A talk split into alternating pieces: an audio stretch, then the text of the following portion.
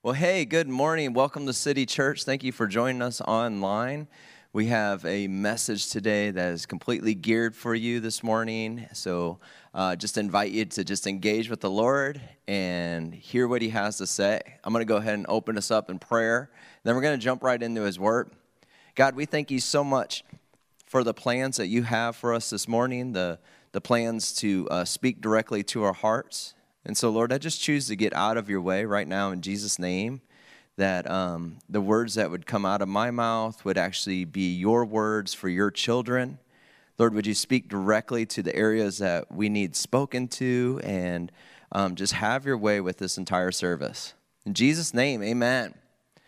All right, well, hey, today uh, I just want to invite you on into a question and more of a statement than I guess a question is you can live in two different worlds. And one world is to live in the past, and another world is to live in your present. You have a choice of living in two different worlds. We can run everything through our past filters. The way things ended up in the past it means that they're going to end up this way in the future. Uh, the, the hurts that we've had in the past mean that that's how we're going to get hurt in the future. Everything's ran through past filters if we let it.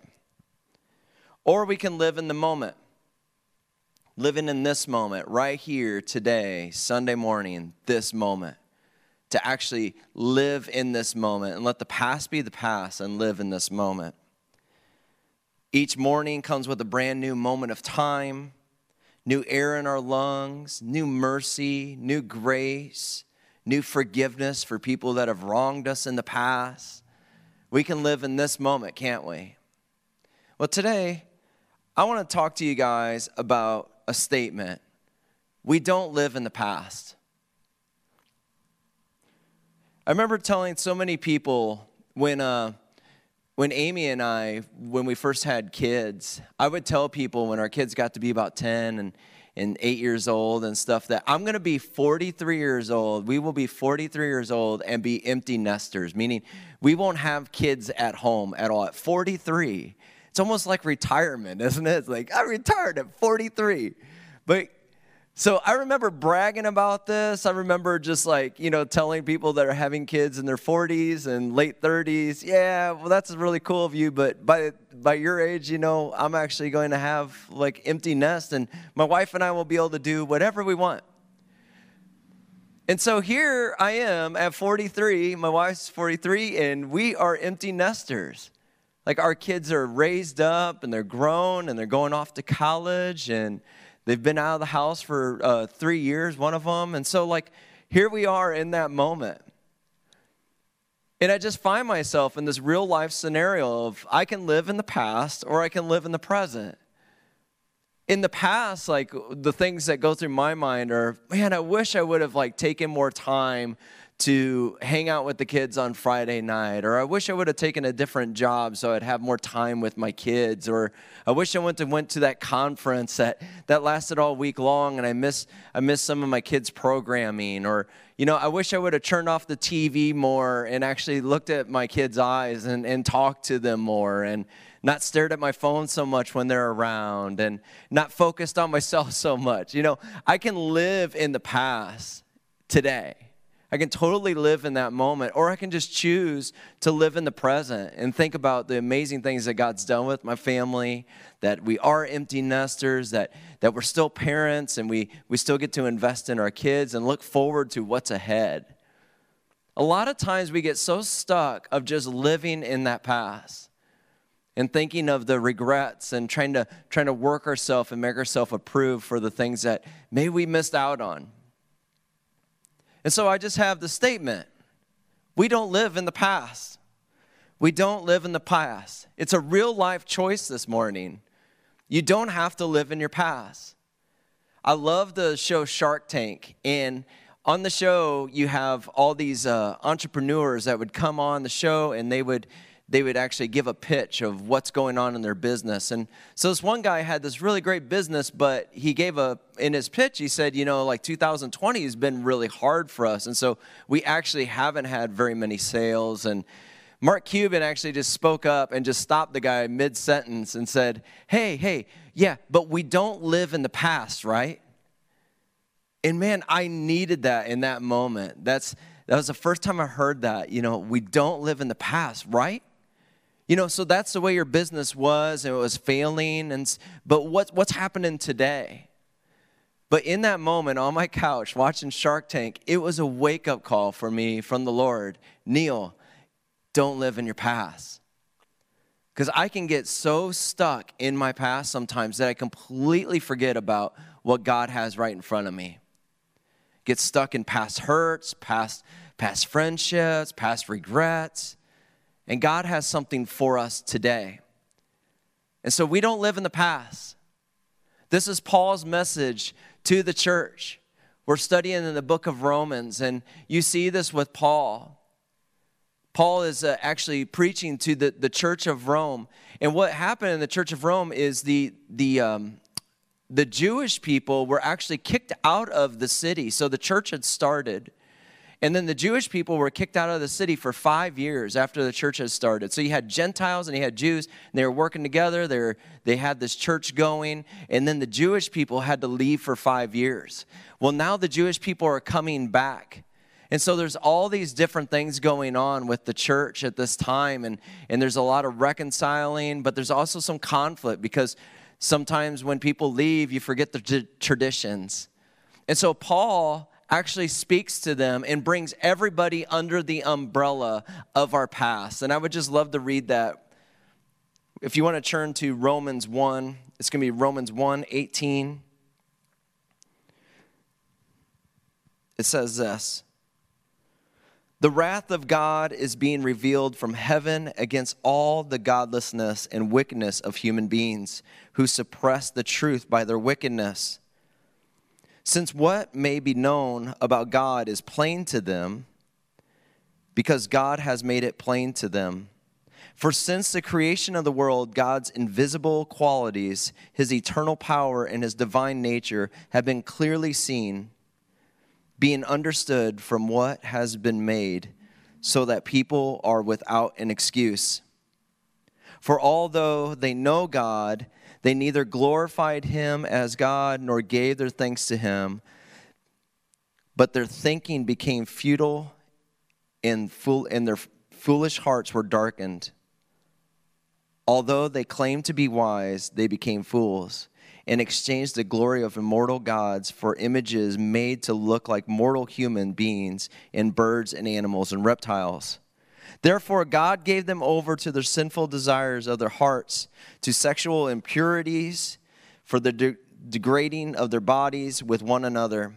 They exchanged the truth about God for a lie, and worshiped and served and created things rather than the Creator, who is forever praised. Amen. This is Paul's message to the church, and he's reminding the church of their past. Here's your past. Like, look at what it says. It says, that all of our family lines, our heritage, our past is tainted with walking away from God in so many different areas. He says we've all walked away from the Lord. This is our past. So, as the church was gathering back together and they're putting this church back together, Paul's reminding them that every one of them has walked away from God at one point in time, that we all need Jesus Christ. He was showing them that we've even shunned God. We've even put him on a back burner, even though we could see him, even though creation cries his name, that we shun him sometimes. We act like he doesn't even exist, but yet alone we're breathing air. and so Paul says that very clearly. This is our past, this is what we have all grown up in. And then he says that the people gave themselves over, and there was confusion when they gave themselves over to the world. There's complete confusion and chaos. They, they didn't have a clear thought. They, they didn't know their identity. They didn't know their sexual identity. They didn't, they didn't know what was going on. They had blinders over their eyes because they, choose, they chose to shun God. So this was everyone's past. Aren't you so glad that that was in our past? that that's the past. It kind of feels like it's today, doesn't it?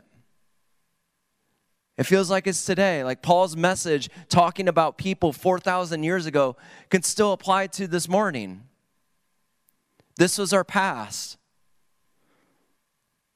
But this was Paul's way of gathering everybody under one roof. Look, we all are covered in grace. We all need Jesus Christ. Our past says we're broken, we're confused, we, we're lost without a shepherd, and we all need Jesus. We've all walked away from God. But even as we've walked away from God, there's still hope in that, isn't there? Paul shows them that there's hope in that, that even as we've all walked away from God, that we can all come under this umbrella of grace. So, this is the way that we can actually view other people. He goes on to say in chapter 2, verse 1 You therefore have no excuse who pass judgment on someone else. For at whatever point you judge another, you are condemning yourself, because you who pass judgment do the same things. Now we know that God's judgment against those who do such things is based on truth. So when you, a mere human, pass judgment on them and yet do the same things, do you not think that you're going to escape God's judgment? Or do you show contempt for, for the riches of his kindness, the forbearance and patience, not realizing that God's kindness is intended to lead you to repentance?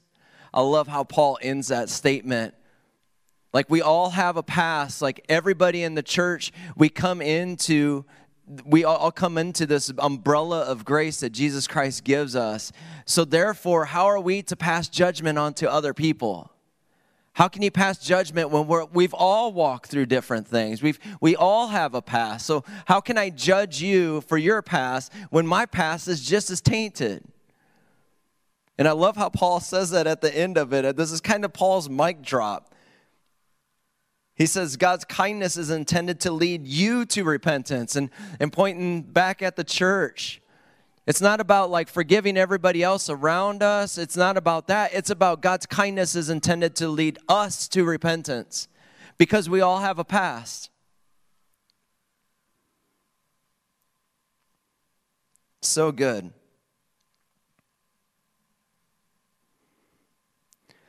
So this morning, the invite is here. From the book of Romans, Paul makes it really clear that we all have a past. It doesn't mean that you have to live in the past. We don't live there anymore. That might be past history, and then we have yesterday. But today, you don't have to live in your past. So, what does that mean for you? Because we all come to Jesus broken, insecure, in need of Savior. We all have things that Jesus has forgiven us of. And so we all come to Him that way. But it doesn't mean that you have to live in your past. And so, what does that mean for us today? Well, one thing is this we don't live in our past, and so neither do others.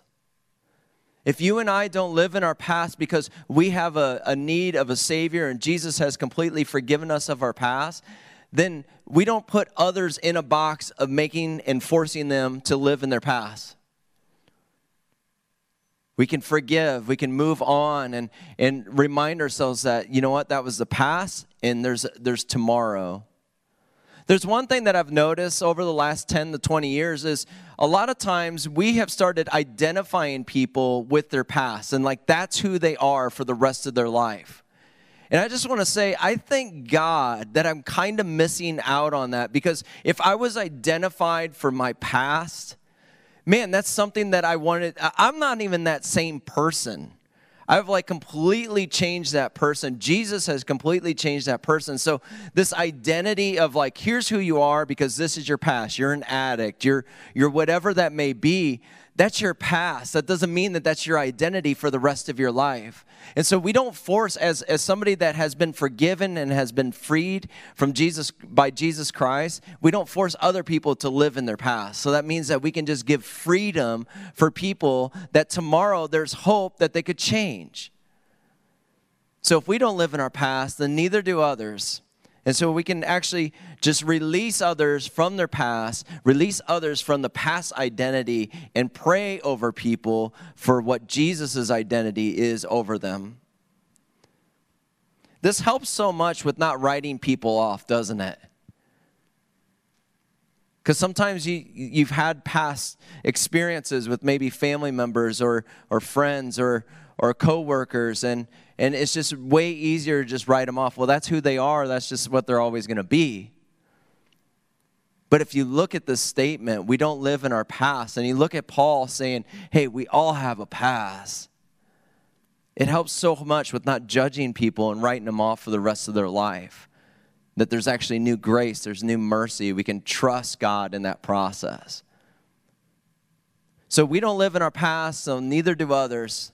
And lastly, this one's just specifically for you if you're listening today is this is you don't live in your past. You don't live in your past anymore. You don't live in your past.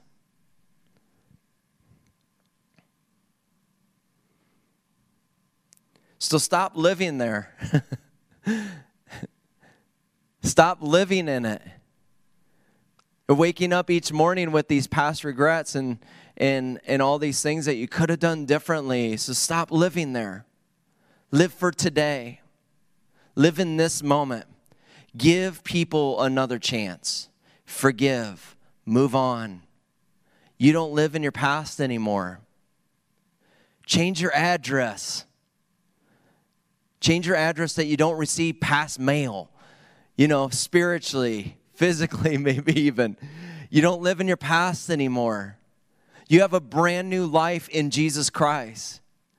The only person that's going to remind you of your past is the enemy. He remembers all the things that you've ever done wrong. So stop listening to him. Listen to what Jesus has to say. Pray to the Lord. Open up your Bible, read His Word, and get in, ingrained with who Jesus has, uh, who Jesus says you are, instead of listening to who the enemy says you are. Change your address. You're forgiven this morning. You, you are free to live in the present. You are free to live for the life that Jesus has right in front of you. You are free to invest into the city you currently live in. You are free to invest in the church that you are at. You are free of your past, and God invites you to live in the present. There's a passage that, that's found in Isaiah. It says, Behold, or um, I'm doing a new thing. I'm doing a new thing. I'm going to make a way through the wilderness. And in all the brokenness, God is making a way in the wilderness for you. You don't have to live in the past. What you can do is you can follow on the heels of Jesus Christ as he leads you on to a brand new life. And so today, I just invite you to just get rid of the past, let the past be the past, and look forward to what Jesus has in front of you. Invest in the people that God has right in front of you, right maybe in your own living room this morning, right, right in your car. So I just love to just pray that over you. I love to just pray that over all of us. As a, just, I just feel like this is a really, um, it's a really pivotal word for some people that um, have have ran things through past filters all their years i believe the lord is going to rewire some of those wires that when when you go to past filters of the past oh this is how that's worked in the past. God's going to give you new insight today new clear vision. And so i just want to pray that over you. Would you just pray with me? God, we just thank you so much that we don't have to live in the past, Lord, that, that we get to live in this moment right here and right now. And so, um, Lord, I just pray for anybody that's listening to this Lord, you would just speak directly to their hearts. Lord, you would give them power and strength and encouragement to forgive themselves and anyone else of their past and be able to live in this moment on. From this moment on, will we live in the present in Jesus' name?